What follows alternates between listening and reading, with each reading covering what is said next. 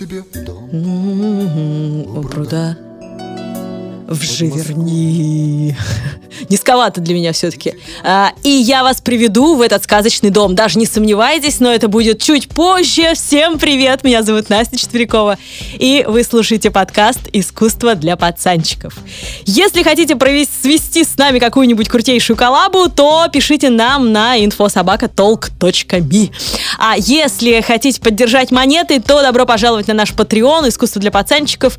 И ссылка на него и на э, infosobaka.talk.me будет в описании подкаста. Я благодарю всех тех, кто нас поддерживает, и спонсоры, и э, ребята на Патреоне. Ребята, огромное вам спасибо. И спасибо за то, что рассказываете своим друзьям, мамам, папам, бабушкам, дедушкам, всем родным, близким, пацанчикам о том, что есть такой э, подкаст.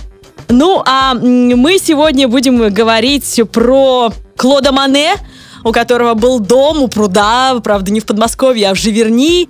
И это, кстати, такая есть глава в книге «Искусство для пацанчиков по полочкам», так что если вам удобнее воспринимать визуально, то, э, пожалуйста, книга уже есть на всех полках э, книжных э, страны, книжных магазинов и даже в библиотеках. Я недавно узнала, что уже есть эта книжечка. Покупайте, пожалуйста, если вам нравится искусство для пацанчиков. И, кстати говоря, мы усовершенствовали эту книгу. Редакторский блок ее подработал, поэтому она сейчас э, такая чистенькая, без помарочек, без опечаточек. э, и очень неплохо заходит как подарок.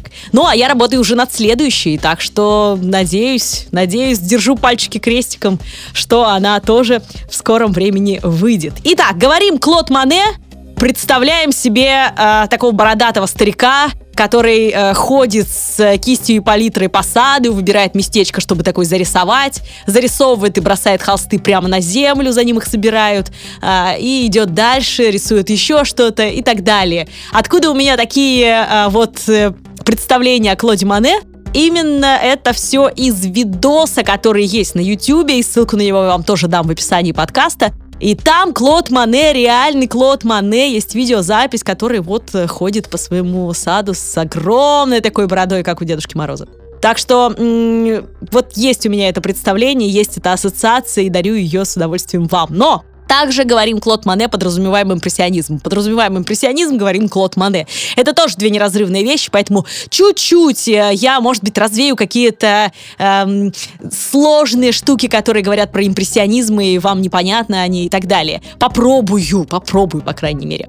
Итак, во-первых, нужно помнить, что импрессионизм это очень важная штука для всего современного искусства. Вот современного искусства как такового не было бы, если бы не было импрессионизма. Потому что э, от него отсчет ведется, собственно, всему тому, что э, мы называем сейчас современным искусством. Это был абсолютно революционный подход э, в тот момент к живописи, и их работы, естественно, считали мазней, больше по-другому их никак и не называли. И, например, музыкант, композитор, импрессионист Клод Дебюсси, тоже Клод, смотрите, да, он говорил, я пытаюсь найти новые реальности, а дураки называют это импрессионизмом. Надо сказать, что не самим художникам, не самим композиторам, импрессионистам, не тем, кто были сподвижниками их, не нравилось слово импрессионизм.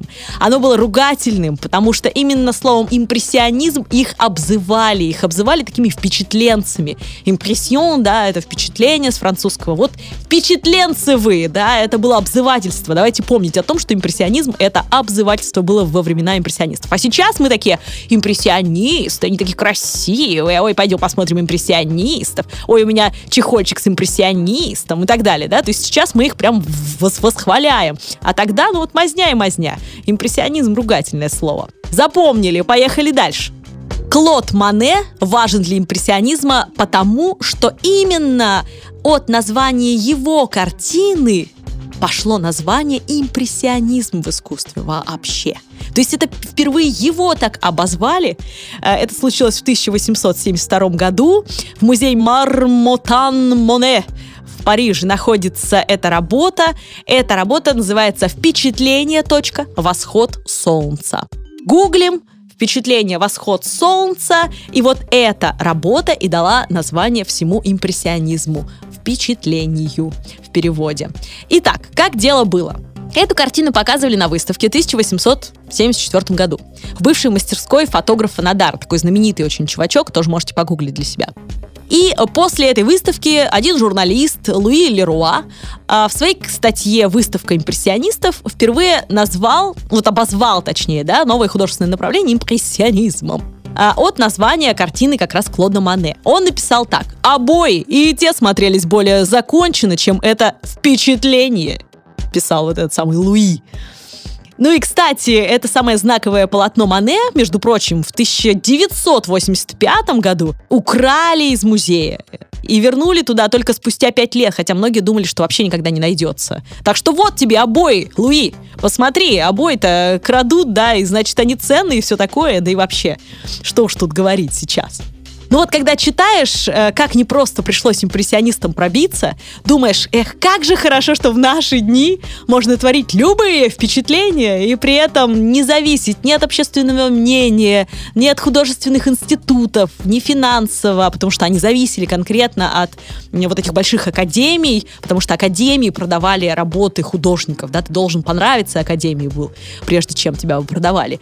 То есть не финансово зависеть, не карьерно не зависеть ни от кого, а просто работать над тем, что тебе нравится. Вот я прямо считаю, что современные художники должны радоваться этому. Причем работать над тем, что тебе нравится, с теми, с кем тебе нравится, в месте, где тебе нравится быть, и при этом зарабатывать и быть свободным. Ну разве это не чудесно? Вот поэтому, наконец-то, теперь в России есть Marketplace Yellow Images, который предоставляет художникам такую возможность. Вы можете создавать макапы, 3D-изображения, шрифты, выполнять другие работы в области графического дизайна и иллюстрации и получать при этом высокий стабильный доход, работая удаленно из любой точки мира, даже из Живерни. Мало того, для э, начинающих художников в Yellow Images есть авторская программа, авторская академия Yellow Images, которая дает возможность учиться. Тут есть и полезные статьи, стримы, и туториалы, и это все от практикующих дизайнеров. То есть вы сможете прокачать свое портфолио, получить поддержку и фидбэк профессионального сообщества, э, и плюс еще и работать. Marketplace Yellow Images — это площадка не только готовых креативных товаров, которые можно купить, но и площадка, где их можно создавать и зарабатывать на этом. Оценить преимущества творческого фриланса от Yellow Images и зарегистрироваться как автор можно по ссылке в описании. Но вернемся к импрессионизму. Итак, импрессионизм э, от французского впечатления, направление в искусстве конца 19-го, начала 20 века. Художники, которого пытались поймать сиюминутные впечатления. Вообще они охотились за светом. А, как известно, свет в разное время разный.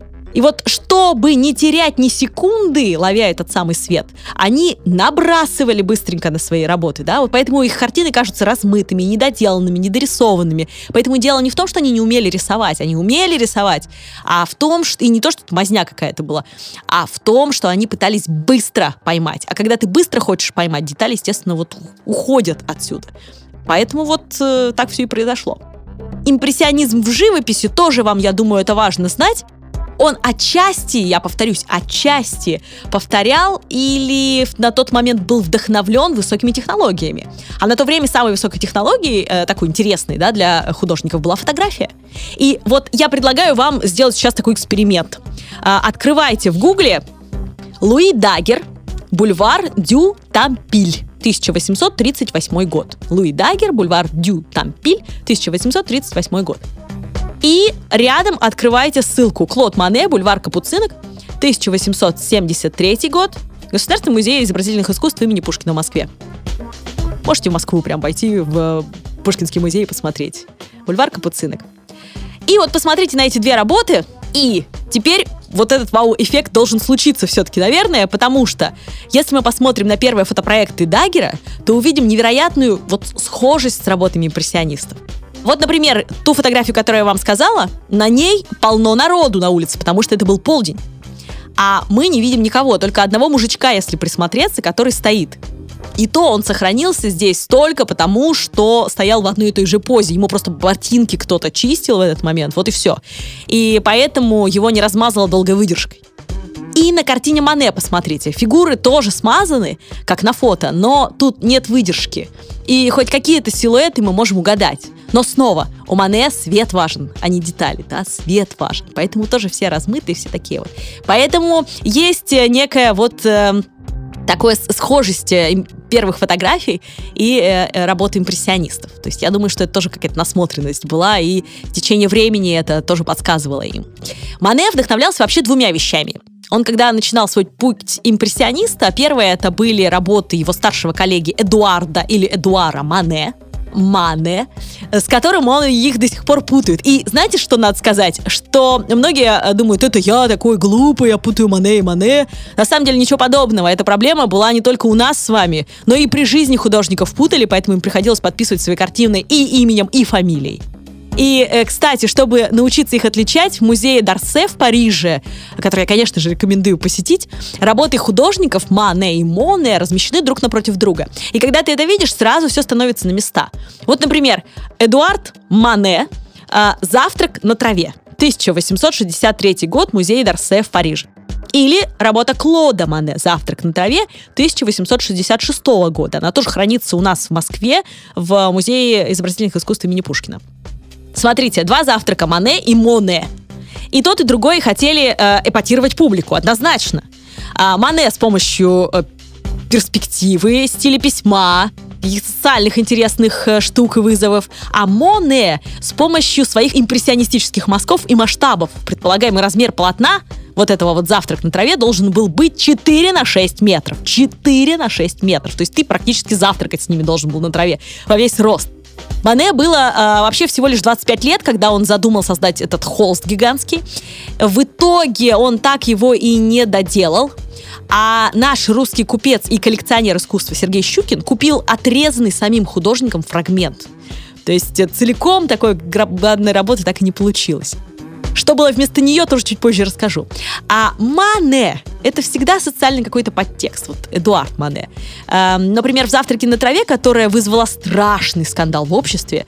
Ну, во-первых, почему? Потому что до этого голенькими рисовали кого? Ну, правильно, богини библейских барышень. А тут узнаваемая в обществе девушка Викторина Мюран, э, вызывающе смотрит на зрителя в компании одетых мужиков – тому же Мане перерисовывает э, в своей неправильной, в кавычках, неправильной манере знаменитое полотно Джорджоне. Это такой прямо ну, мэтр художественный. Джорджон и сельский концерт. Можете гуглануть сейчас Джорджон и сельский концерт и увидите, чем похожи эти две работы.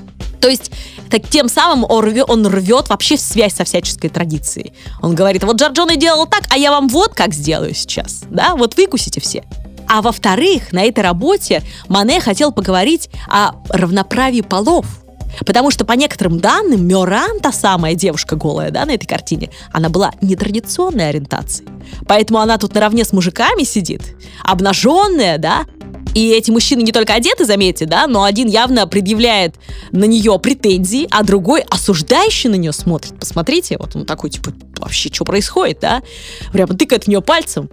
И там девушка на заднем фоне, да, это тоже как бы такая перекличечка вот с этой нетрадиционной ориентацией. Возможно, э, это, конечно же, тоже измышление искусствоведов, но мне не нравится. Мне нравится, черт возьми, эта идея, она классная. У Клода Мане на картине «Завтрак на траве» нет ничего такого. Он просто рисует свое впечатление от пикника в лесу Фонтенбло под Шаи. Вот и все. Ну, типа вот пикничок был у нас, я нам набросал. Так все красиво, свет, все прекрасно, все отдыхают. Или вот, например, еще вам два примера. Моне и Мане. Э, два женских образа. Сейчас я вам скажу, что нужно погуглить. Итак, э, это Клод Мане «Прогулка», «Дама с зонтиком», 1875 год, Национальная галерея искусства Вашингтон, Вашингтон. И Эдуард Мане «Бар Фоли Бержер», 1882 год, э, в Институте искусства Куртон находится эта картина в Лондоне. Итак, два женских образа. Вообще можете проверить себя или еще кого-нибудь, показав две картины и сказав, ну, можешь отличить Моне или Мане. Вы сто процентов уже это можете сделать запросто. У Мане, как всегда, фантазия смешивается с реальностью. И внешне одинокая, посмотрите на эту картину, бар в Фоли Бержер, э, одинокая в толпе людей, барменша, стоит на нас такой в задумчивости, в глубокой смотрит. А в зазеркалье, в зеркало, посмотрите сейчас за ее спиной, она же ведет беседу с джентльменом в цилиндре.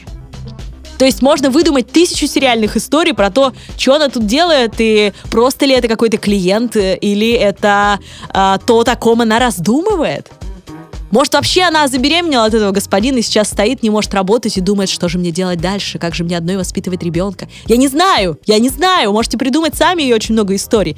Но вот это вот потустороннее у Мане, да, социалочка у Мане, она тут есть. А у Клода Моне, да, тут вот все очень просто. Он просто ловит полуденный свет, а на фоне которого рисует свою замечательную жену Камилу и сына Жана. Тут видите, теперь вы это запросто сможете различать. Ну а если хотите филологическое такое объяснение, как различать Моне и Мане, все очень просто. Клод, О буква, Моне, и Эдуард, то есть А буквы, да, в имени Мане, соответственно. То есть вот можно еще и так, например, попробовать э, поразличать. В общем, лайфхак, лайфхаков много, надеюсь, они вам пригодятся. Но вернемся к Клоду Мане. Итак, в детстве Клод Мане, он вообще не любил школу как и многие из нас. Зато карикатуры на учителей у него получались что надо. И его юношеские карикатуры даже выставляли в лавке одного из магазинов, прикиньте. То есть люди, ну представьте себе маленький нормандский городочек, э, север Франции. Люди узнают себя в витрине магазина, вот в маленьких таких открыточках. Ну или каких-то известных людей Гавра, где вот, собственно, он родился и жил, да. И люди покупали эти открытки. Им нравилось это, э, этот фан, им нравился этот степ. Отец э, Моне был бакалейщиком. И он, конечно, не зря учил сына законам выгоды и мечтал, что сын его станет тоже бакалейщиком. Но неожиданно для своих 15 лет Клод Мане вот себя начал пробовать в карикатурах. И продавал их, между прочим, за 20 франков. За вот одну открыточку. И даже таким образом сумел накопить свои первые 2000. Тоже, как бы, знаете, не хухры-мухры. Именно владелец этой лавки познакомил юного Моне с месье Эженом Буденом. Это был художник, который вывозил своих учеников на пленер то есть на природу рисовать, куда и попал тоже Мане. И вот после этого пленера Мане изменил свою жизнь, как он сам пишет. Глаза мои наконец-то раскрылись, и я по-настоящему понял природу, и в то же время научился любить ее. То есть вот понимаете, какое, какое дело. Карикатуры Мане, кстати, можете просто погуглить. Карикатуры Клода Мане, и вам выйдут очень прикольные такие вот рисуночки. Ну, а отец, бакалейщик, всячески, конечно, препятствовал художественной мечте сына, лишал его денег, э, но Мане выручала его тетка, она была художницей. И, кстати, именно тетка выкупила Клода Мане из Алжира, где он э, служил в армии, заболел брюшным тифом, и кто его знает, может, там вообще бы и не было Клода Мане никакого. И вот, э, если бы не она, она выкупила его и вернула его в Париж. И там он учился в академии. А, однако, конечно, в академии, как и многие гении, он учиться не смог по понятным причинам и брал частные уроки. И уже в юности он был вхож в общество Гюста Ренуара, Сислея и других именитых художников, ну, его сверстников, по сути. А, все они, включая Мане, а, в то время фанатели от японской живописи эпохи Эдо. И, то есть вот два два вдохновения у импрессиониста Мане было. Э, это Мане, Эдуард Мане, я имею в виду, да, э, и э, японская живопись эпохи Эдо. Эпоха Эдо это как раз вот 19 век, так что это вот тоже такой японский модерн, можно сказать. До сих пор стены дома Мане в Живерни украшает коллекция японских гравюр. Я надеюсь, что там ничего не изменилось с тех пор, как э, я читала об этом. Вдохновляясь работами японских мастеров, умевших очень тонко передать времена суток, Моне и его коллеги ловили как раз впечатление от цвета и тени, и иногда у них очень-очень точно получалось. Так, например, Моне создает невероятный цикл из 28 работ, ну, давайте, если по чесноку, то там в этой серии э, вообще 35 картин. 28 видов э, собора самого вблизи, 4 общих городских плана э, города Руан, и э, главной центральной фигурой там все равно будет собор руанский. Э, и плюс три вида примыкающего к собору двора Альбана такого. Это такой пристроенный к собору дом и улица, ведущая к собору. То есть вот все вокруг этого собора крутится, но вот э, считается это все одной большой серией. И в разные часы дня Моне изображает один и тот же вид Руанского собора который такими оттенками э, падает, очень интересный свет преломляет, э, очень красиво, конечно. И Вообще, этот Руанский собор в городе Руан, да, он входит в четверку самых высоких соборов мира, между прочим. То есть он гигантский, он огромный, очень красивый. Короче, когда Клод Мане был в Руане, у него там все не ладилось. Он даже писал своей э, будущей второй жене, э, как тяжело, я сломлен, я больше не могу, э, что мне снятся кошмары, мне снится, что э, Руанский собор разных цветов, э, то он не, не поддается мне никак, э, потом, что он на меня сваливает с себя, то есть он там во сне, представьте, ему в кошмарах снилось, что он падает с этого Руанского собора, представляете себе муки художника, да, и вместе с тем он сотворил такое огромное количество работ. Так вот, ему стоило э, не только в Руане побывать, но и после этого он вернулся домой, официально оформил свой брак со второй женой Алисой Ашеде. Потом у него была еще свадьба падчерицы и все такое, в общем, много дел. Но именно э, дома он спокойно в Живерни уже дорисовал вот эту серию руанских соборов. Так что, видите, руанские соборы, они были нарисованы не совсем в Руане, да, они были нарисованы уже дома. А, тоже интересный факт, который вы, когда в Пушкинский пойдете музей, например, можете козырнуть. И э, сам Клод Мане, он мечтал, что все эти руанские соборы, все эти 28 работ, они все попадут в одни руки. И он очень хотел, чтобы их приобрел один человек, но на самой первой выставке, как бы ни ругали Клода Мане, 8 соборов сразу же купили. Причем надо сказать, что э, стоил один собор на минуточку 15 тысяч франков. То есть не дешевый он был вообще ни разу. А, и вместе с тем а, его начали сразу раскупать. И сегодня эти самые соборы, к сожалению, не в одном месте. И, и выставки ни разу не было, чтобы все руанские соборы собрали в одном месте, по-моему. А было бы круто, кстати говоря.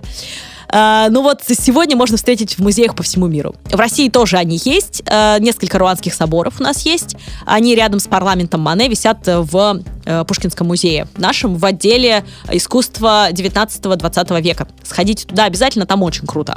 Самое интересное, что даже сами японцы, которыми вдохновлялись импрессионисты, вдохновлялись этим шедевром Мане. Так современник Мане, знаменитый японский художник Хасуи Кавасе, признался, что свои серии в разные времена дня он создавал под впечатлением именно Руанского собора Клода Мане. Вот все и завершилось. Видите, вот кружочек замкнулся. Импрессионисты японцы, японцы импрессионисты. К времени написания руанских соборов э, Моне уже успел потерять э, свою первую жену Камиллу, которую он очень любил. После их брака у него осталось два сына. И ее мы очень часто видим на его картинах. Например, на той же прогулке, где дама с зонтиком, о которой я говорила, сравнивая с Мане, например, да, также, кстати, эта картина известна как Камила Мане с сыном Жаном. То есть, ну вот, э, понятно, что это она была. И именно Камила дала Моне выход в художественные круги, и ее портреты даже оценивали академисты положительно. То есть даже академисты не ругали Клода Мане, молодого юного тогда еще, за э, изображение его жены. Но вот а на этой истории чуть-чуть поподробнее остановлюсь, потому что почему-то всегда Камиллу упускают из вида. Я не знаю почему, а это очень важный персонаж в жизни Мане. Я считаю, что не было бы Камиллы, опять же, не было бы Моне. Вот, вот честно. Эм, это как с Алжиром, да, погибни он в Алжире, не было бы Мане вообще. То есть вот этот настолько важный тоже персонаж в его жизни, как его тетя, которая его спасла. Так вот, он был старше ее на 7 лет, а она работала моделью Камила была моделью. Причем одной из самых желанных моделей среди французских импрессионистов. Она была музой Пьера Агюста Ренуара, например, или того же Эдуарда Мане, которым вдохновлялся Клод Мане. Когда э, родился их первый сын, Клод Мане уезжает от нее к своей тетке. Потому что родные вообще были против э, его брака с Камиллой, и там была какая-то очень серьезная история. И она целый год, по-моему, жила вообще одна, сама воспитывала ребенка и так далее. Но затем они все-таки воссоединились, на всем родным и предрассудкам, прожили вместе счастливых 15 лет, но э, ее здоровье было никудышным. У нее был то ли туберкулез, по каким-то версиям я читала, что это был рак. В общем, тут э, есть сомнения. Но э, после рождения второго сына она умерла в 32 года. То есть э, вот второй э, ребенок, вторые роды ее здоровье, так сказать, вот совсем подвели. Есть история их непростой любви, которая описана в романе, внимание, Эмиля Золя, который называется «Творчество». Ребят, я вам рекомендую просто почитать, потому что это же так интересно. Это про их историю, про Клода и э, Камилы вообще. Вот мало кто это знает. Есть еще одна картина, которую я вам тоже, наверное, рассказывала в каком-то подкасте. Упоминала ее, по-моему, в темной материи, когда про секс рассказывала. Потому что это одна из моих любимых картин. Это Густав Курбе «Сотворение мира». И Густав Курбе был никем иным, как свидетелем на свадьбе Камилы и Клода Мане. И, между прочим, именно Густав Курбе сделал так, что Клода Мане заметили в обществе художников. Каким образом? Это тоже выход Камилы, опять же. Клод Мане готовил для салона, то есть выставки, вот этот свой гигантский завтрак 4 на 6 метров, да, который у него не получался, который в итоге он э, вырезал и продал Щукину фрагмент. И э, Курбе видел, что у него ничего не получается, и он сказал ему, да что ты мучаешься? Вон, возьми молодую модель нашу, Камиллу, и нарисуй ее в красивом каком-нибудь платье. И это был джекпот. Потому что он нарисовал картину «Женщина в зеленом платье» или «Камилла в зеленом платье». Можете ее погуглить. Это очень красивая картина «Женщина в зеленом платье». Там такая Камилла в, в чем-то меха, мехами каком-то отстроченном э, наряде э, зеленое такое красивое платье, она так оборачивается в полоборота. И я, честно говоря, думала, что когда первый раз увидела эту картину, думала, что эта жена его уже там в возрасте, что ей лет 50, я еще тогда не знала, что она умерла в 32, но мне казалось, что она в возрасте. Но я никогда бы в жизни не подумала, что на этой картине ей всего 19 лет. А у нее лицо полное вообще каких-то, не знаю, страданий там и ужасов. Ну, посмотрите сами на эту работу. Вам так не кажется? Мне, по крайней мере, кажется именно так. И на салоне на том самом женщина в зеленом платье была продана за 800 франков. И картина находится сейчас в художественном музее в Бремени. И э, надо сказать, что именно тогда Клод Мане приобрел известность в художественных кругах. Именно после вот этой картины, на которой была изображена Камила, так что она сыграла в его жизни очень важную роль. Но по-настоящему Моне стал Моне, когда, конечно же, приобрел себе землю в 60 километров от Парижа, и там, в буквальном смысле слова, вырастил свои самые знаменитые сюжеты и своих самых знаменитых моделей в прямом смысле слова. В 1883 году Клод Моне из Парижа перебирается в Живерни. Сегодня это туристическая мекка, но тогда это был никому неизвестная маленькая деревушка в Нормандии. И он случайно узнал об этом поместье у местных, подслушав разговор в одном кафе. Ну, там э, кто-то говорил, вот, продают участок. И он такой, ну, участок где, что? Поехал посмотреть. И 7 лет арендовал этот участок, а потом взял да и купил. И еще через три года он приобрел болотистый участок через железную дорогу от своего дома э, в Живерни. Э, сейчас там нет железной дороги, там шоссе и подземный переход из сада в сад. И вот э, сюда же, в свой сад, он отвел канал от притока реки Эпт для создания пруда и японского водного сада впоследствии. Того самого сада, который, да-да, вдохновил его на прекрасные водяные лилии на его полотнах. И вот к тому времени, когда у него уже был сад, уже не было Камиллы, у него было двое детей, э, и он встречался с Алисой Ошеде. Э, и у нее от брака первого было шесть детей. Причем э, Жан-Пьер, один из ее сыновей, э, по некоторым сведениям, был сыном уже Клода Мане. А муж ее похоронен вместе с Алисой и с ним на кладбище – то есть э, он был коллекционером и магнатом, владельцем универмага, его звали Эрнест Ашеде. И вот такой у них был э, тройничок интересненький. Да, ну вот так. А одна из дочерей Ошеде вышла замуж за сына Клода Мане Жана. Так что посмотрите, какой-то прям инцест вообще импрессионистический тут сплошной. Ну, нет, если серьезно, вот такая вот интересная семейка была. Шесть приемных детей, один плюс-минус, да, можно считать свой, э, и двое э, родных от первой жены. Вот такая большая семья, многодетный Клод Мане. Кстати, о прикольных э, в этом многодетности великих я как раз последний раз говорила в своем инстаграме Настя 4Ч, где я веду сейчас рубрику «Великие как мы». Можете по хэштегу погуглить, мне кажется, вам будет тоже это интересно. Каждую неделю что-нибудь такое интересное выкладываю. Моне здесь, в Живерни, переживет и Алису Ашиде, и своего старшего сына Жана, он переживет здесь много трагических моментов, связанных не только с близкими и родными, но и связанных с, своим здоровьем потому что оно тоже Клода Мане подводило. И во всем этом э, безобразии его спасало только одно – это его сад. Клод Мане, он не просто художник, он великий садовод. И около своего дома в Живерни он создал называй, даже, даже палитру он создал, представляете? Около дома э, у него, вот пишут об этом, что у него была палитра, как будто краски, краски и э, цветы в виде красок он посадил. И каждое время года, да, учитывалось. То есть в одно время года цвели одни цветы, в другое другие, ну и так далее. В общем, он был гениальным садоводом. Он выписывал цветы, лилии, пионы, вообще отовсюду, даже из Японии. И очень редкие растения разводил. И друзья это прекрасно знали и привозили ему тоже подарки. И он сам говорил такую фразу, наверное, именно цветам я обязан тем, что стал художником. То есть свои работы, которые написаны были в Живерни, он считал конкретно вот, вот великими. И еще он говорил очень крутую фразу, кроме живописи и садоводства, я ни на что не гожусь. Милый, да, человек? Сохранилось э, видео, о котором я вам говорила в начале, где Мане ходит по своему саду. Еще раз напоминаю о том, чтобы вы посмотрели это видео и прошли по ссылке в описании. Ну а садоводством он увлекался очень серьезно. Он покупал специальные книги, журналы, э, вел переписку с питомниками, которая сохранилась, обменивался семенами с другими с цветоводами по всему миру. То есть там все было серьезно вообще. Был бы у него интернет, там было бы еще, наверное, круче.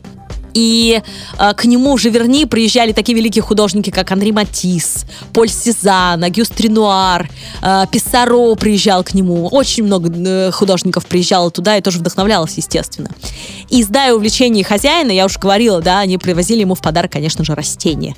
И таким образом у Мане появились, например, там какие-нибудь, что там редкого, где-то я читал, древовидные пионы, что это было очень редкое из Японии растение, которого вообще во Франции тогда не было. И вот у Клода Мане оно было у первого. Ну, а Жан-Пьер Ошеде, или Моне, мы не знаем, чей он был все-таки сын, он вспоминал такую вещь про э, Моне. Он говорил, господи, как же он ненавидел так называемое декоративное искусство, насквозь искусственное. Его приводили в ужас все эти фальшивки. Камни с водопадами, гигантские бетонные грибы, якобы растущие под деревьями колонны, статуи, истерзанные кустарники. Я имею в виду те, что постоянно подстригают, чтобы придать им форму куба, конуса, зонтика, и то, и вовсе какого-нибудь гальского петуха.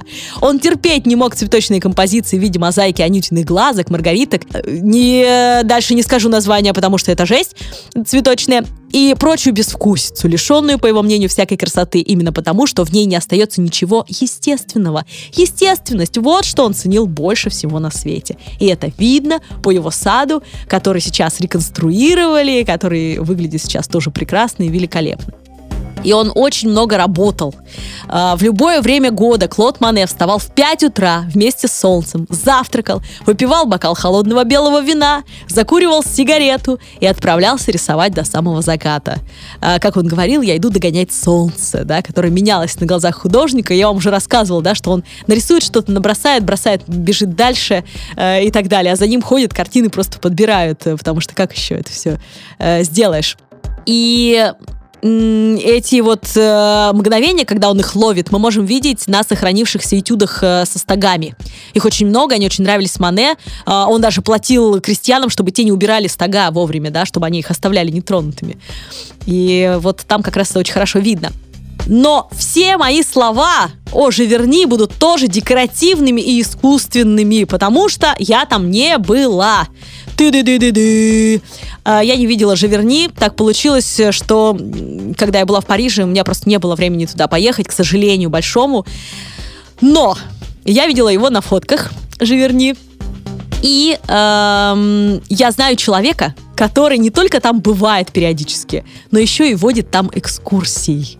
Поэтому я представляю вам замечательную Полину Фомину, автора чудесного атмосферного подкаста «Париж наяву», ссылку на который я оставлю, и очень рекомендую послушать всем, кто еще не был в Париже, и всем, кто был в Париже, и всем, кто хочет отправиться в Париж, и так далее. И еще она автор э, просто очаровательного, чудесного проекта «Короли капуста», который в Инстаграме существует, еще у них есть фантастические лекции про алкоголь и Париж, в общем, от которых кружится голова, по-другому не сказать. Все ссылки я вам оставлю в описании, а прямо сейчас э, хочу передать слово Полине, я попросила ее рассказать, э, что там же верни было, что любил делать старик Мане. Привет, я Полина Фомина, историк и гид, живу в Париже. Настя попросила меня рассказать, а как там в Живерни у старика Мане все было, потому что я часто вожу в Живерни своих туристов. Обычно такая экскурсия занимает целый день, ну или хотя бы полдня. Живерни находится в 60 километрах от Парижа. А тут у меня есть, ну что, Настя, минут шесть? Ну что ж, попробую. Начнем с главного. Живерни – это деревня. Такой она была при Мане, почти такое осталось. Только раньше местные продавали картошку и яблоки, а теперь торгуют тематическими сувенирами, сделанными в Китае. Здесь зарегистрировано что-то около 500 человек. Это Нормандия. И вся жизнь крутится вокруг дома-музея Клода Мане. Выглядит он так. Это длинный двухэтажный флигель, выкрашен в розовый цвет, а ставни многочисленных окон и крыльцо в зеленый. Сочетание яркое впечатляет издалека. Помимо того, что он постоянно работал в саду, курил и писал кувшинки, Мане выстроил в Живерни жесткий распорядок дня для своей очень большой семьи. Главное место собрания в доме – это ярко-желтая, прям вот банановая столовая. Желтые стены, желтые стулья и даже посуда местами желтая. А примыкает к этой желтой столовой синяя кухня с начищенной медной посудой. Даже тут, понимаете, рассчитывал на впечатление. Импрессионист, что с него возьмешь? В Живерни порядок был заведен почти армейский. Опаздывать ни на обед, ни на завтрак было нельзя. А завтраки у Мане были что надо, изобильные сыром, мясом, хлебом с апельсиновым мармеладом и вином. Да, старик Мане любил выпить пару стаканчиков белого вина на завтрак в 6 утра. Впрочем, тогда многие пили алкоголь с утра – Алкоголь считался тонизирующим, его даже в некоторых случаях рекомендовали детям и беременным. И закусить все это дело на завтрак Мане любил андуетом. Это такая традиционная м, французская колбаса из свиных кишок. Обычно ее жарят перед подачей. Я вот люблю. А пахнет она... Ох, ну что уж тут лукавить. Мочой она пахнет. Захватывает дух. Ух. И вот так, позавтракав, Мане отправлялся в сад писать кувшинки, а возвращался в дом только к обеду. При этом Мане очень любили гостей. К нему в гости на обед ездил сам президент Франции Клемансо. И Мане очень любил составлять списки блюд, и есть даже, собственно, несколько книг, которые так и называются «Кулинарные книги Мане». Я в своем инстаграме в отделе ИГТВ проводила в свое время бесплатные видеолекции. И вот в одной такой коротенькой лекции на 4 минуты рассказываю, как сделать банановое мороженое по рецепту Клода Мане из такой книги рецептов. Посмотрите. Мой инстаграм называется «Короли и капуста». Короли.и.капуста. Настя обещала дать ссылку на этот эпизод в описании своего подкаста. Сам Мане вряд ли готовил, для этого у него была кухарка Маргарита. Именно ее кулинарные рецепты и были опубликованы. Но в доставке провианта к столу в Живерни Мане очень даже участвовал. Он обожал рыбу и рыбачил, а еще ходил на охоту. Кстати, как вам такая деталь? Уток и подстреленных вальшнепов полагалось неделю отвешивать в сарае, чтобы мясо чуть подтухло и стало мягче. Угу, французская гастрономия. И, конечно же, Мане выращивал овощи в огороде. Особенно любил цукини, то есть кабачки. Еще Мане строжайше запрещал своим многочисленным детям заводить кошек, потому что боялся, что кошки передушат его кур. Кур, кстати, в музее до сих пор держат в закуточке между сувенирным магазином и общественным туалетом. Мане умер и похоронен в Живерни. В одной могиле со своей второй женой и первым мужем своей второй жены. Да, вот такая дружба. Дом Мане работает как музей с весны до осени, а зимой уходят на каникулы. Садовники готовят сад к сезону. Мане сам говорил, что зима – это каникулы, когда он отдыхает и ездит в Париж. Приезжайте погулять и приходите в мой подкаст слушать парижские истории. Мой подкаст называется «Париж наяву». Его можно найти на всех платформах. А сейчас опять передаю слово Насте. Ссылку на рассказ Полины про бананы и любовь Клода Мане к бананам я выложу отдельно. И, кстати, о бананах подробнее есть в искусстве, о бананах в искусстве. Есть кое-что и в подкасте «Искусство для пацанчиков» в выпуске про Маурицио Кателана. А, Если интересна вам банановая тема, то туда тоже вас отправляю. Или, например, в, а, в эпизоде про Уорхола. Тоже тема про бананы. Смотрите, как много людей любили бананы. Даже Моне. Ссылку не забудьте погуглить обязательно в описании, потому что это очень интересная история. Чего только не делал Мане, действительно, чтобы сохранить свой сад, он даже остановил строительство целого крахмального завода на близлежащей территории, чтобы не пострадали его драгоценные растения. И через 10 лет после создания сада Клод Мане очень долго, да, он там боролся с бюрократическими переписками с властями. Он пошел к префекту. Ну и что сделал, как вы думаете? Правильно, дал ему на лапу. Он просто взял и 5500 франков ему отслюнявил. А, ну и, собственно, договорился, что эту землю не будут продавать в течение следующих 15 лет. Коррупция, она и же верни коррупция, ребята. Куда от нее денешься? И вот его невероятной красоты водные лилии а, кое-как были посажены в пруд, потому что тоже были препоны государственные.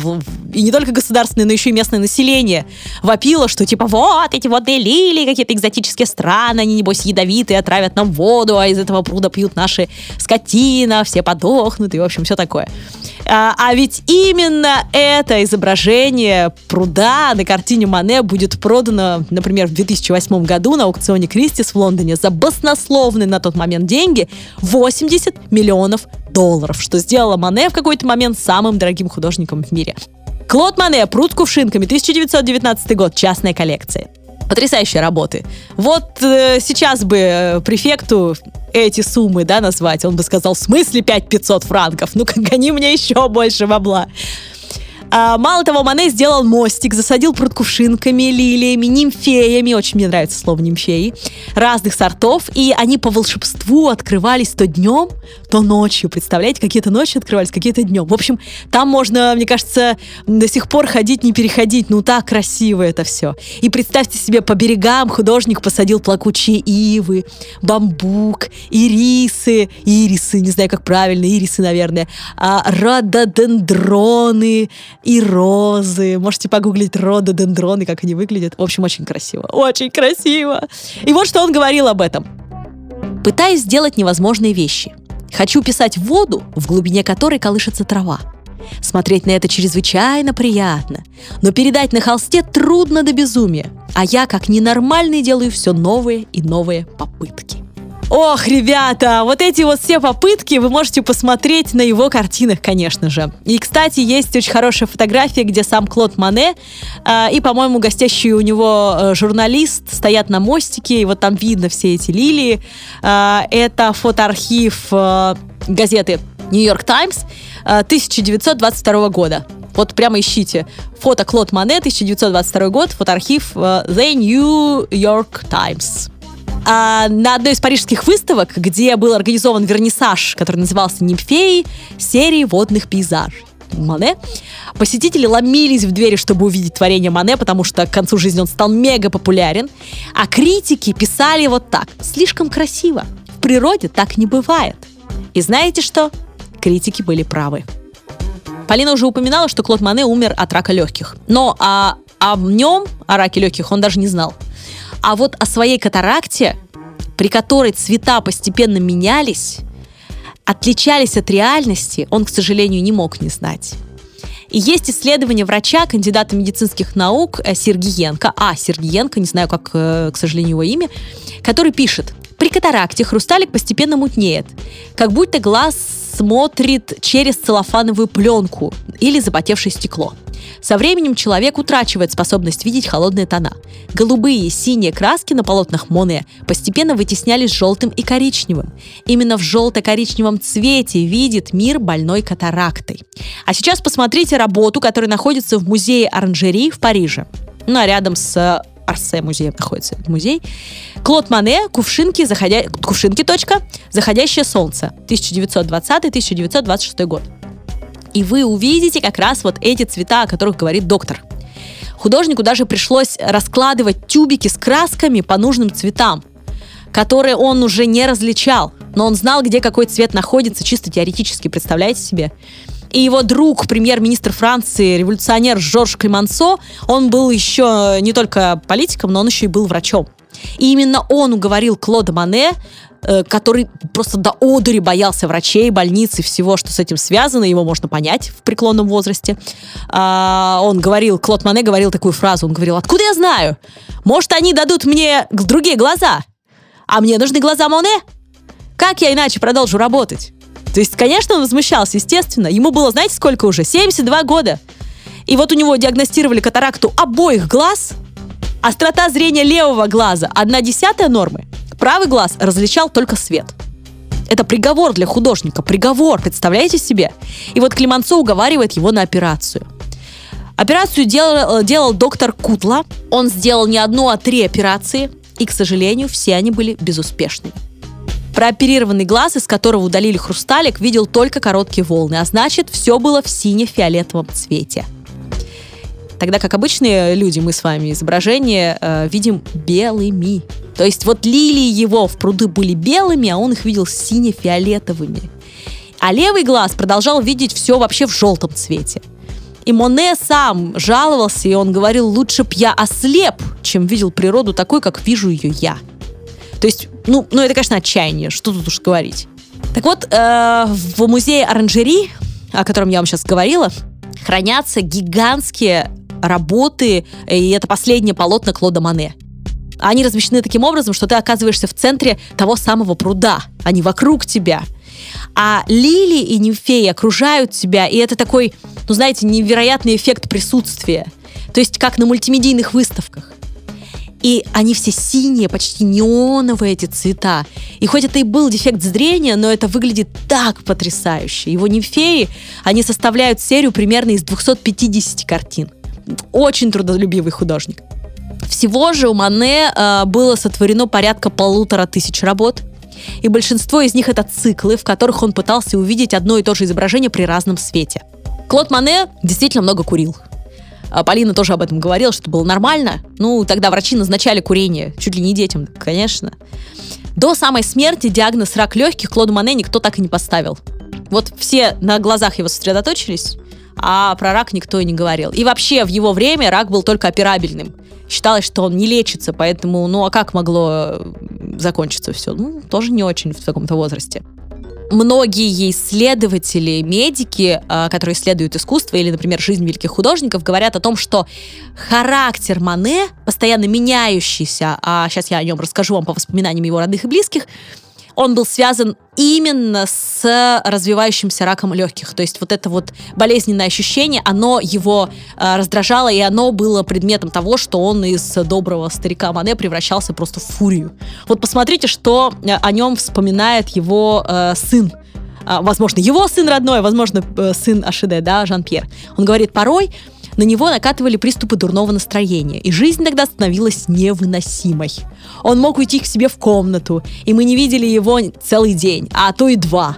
За столом все сидели молча, боясь пошевелиться, и тишину нарушал только стук вилок о тарелке.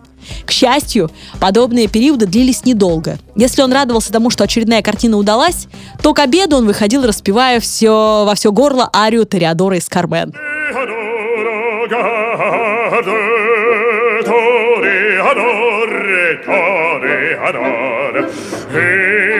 И сочинял на тот же мотив что-нибудь вроде «Все за стол, все, все за стол, жареные голуби хороши, пока горячи», ну или что-нибудь в этом роде. А, или, например, мне очень нравятся воспоминания его прачки. Она говорила, ладить с ним было нелегко.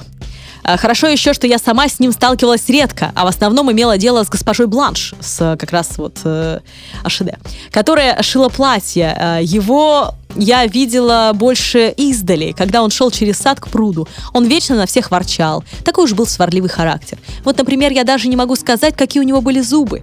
Я ни разу их не видела. Он никогда не улыбался. Вот представьте себе, каков был характер у него. Мало того, в очередном таком припадке плохого настроения Клод Мане пуф, сжег несколько своих картин и набросков. Стоял при этом и говорил «Великий пожар!» и при этом поправлял соломенную свою шляпу, которую не снимал. А, и в огне догорали в это время, представьте, его холсты, да, и он говорил «Предпочитаю своими руками уничтожить все, что мне не нравится». Тогда и жалеть будет не о чем. Ну, психа, Сейчас это можно было бы продать за такие бабки, а? Вот прям, Моне, Моне, ну что ж ты наделал? В современной культуре Клод Мане невероятно популярен. Э, я не знаю, у скольких из вас есть что-нибудь с изображением Мане, но думаю, что у многих, думаю, что у многих, если мы устроим какой-нибудь флешмоб в инсте или там, например, в телеграм-канале «Искусство для пацанчиков», то я думаю, что э, действительно у многих окажется какая-нибудь ручка с Моне или обложка для телефона, или майка, или еще что-нибудь. Так что про сувенирку я даже говорить не буду, молчу. А вот его саду, например, посвящен синтаистский храм с прудом. Представляете себе, синтаистский храм назван в честь Моне. Это же вообще просто круто. И находится он в префектуре Гифу, в городе Секи в Японии. Так что есть куда съездить. В общем, опять иди пресловутые японцы. Водяные лилии, например, его работы засветились в легендарном «Титанике» Кэмерона. Да, можно пересмотреть и посмотреть, где они там. А сколько раз работы Моне крали и подделывали в кино, Бррр. Но только я сразу вот сходу могу вспомнить, э, а, по крайней мере, аферу Томаса Крауна. Э, вот точно, да? Но я думаю, что можно вспомнить и другие работы. Если вспомните, напишите в комментариях. Ну, а если вы захотите почитать что-то о Моне, я вам уже говорила о романе Эмиля Золя, но еще рекомендую найти роман «Свет». Его написала Ева Файджес. И там она описала один день из жизни художника.